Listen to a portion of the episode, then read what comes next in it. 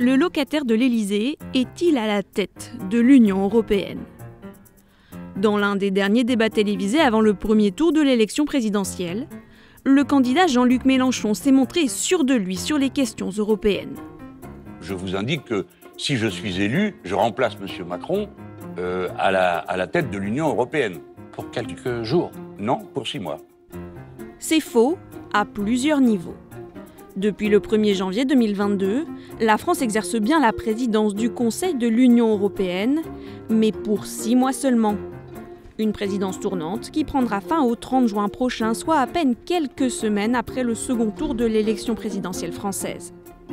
Par ailleurs, le chef de l'État européen désigné pour assurer cette présidence n'a que peu de pouvoir. Depuis le traité de Lisbonne en 2009, le pays qui préside le Conseil de l'Union européenne n'assure plus la présidence du Conseil européen des 27 chefs d'État et de gouvernement, c'est Charles Michel, un président fixe nommé pour deux ans et demi, qui le fait. Le rôle principal de l'État qui assure cette présidence est en réalité d'organiser le calendrier entre les pays membres de l'Union et les ministres par spécialité.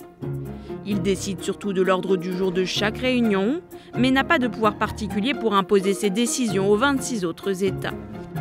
Du coup, le chef d'État lors de cette présidence éphémère ne prend en aucun cas la tête de l'Union européenne. Les visages forts de l'Union restent la présidente de la Commission européenne Ursula von der Leyen et Charles Michel pour l'exécutif, Roberta Metsola, la présidente du Parlement européen pour le législatif.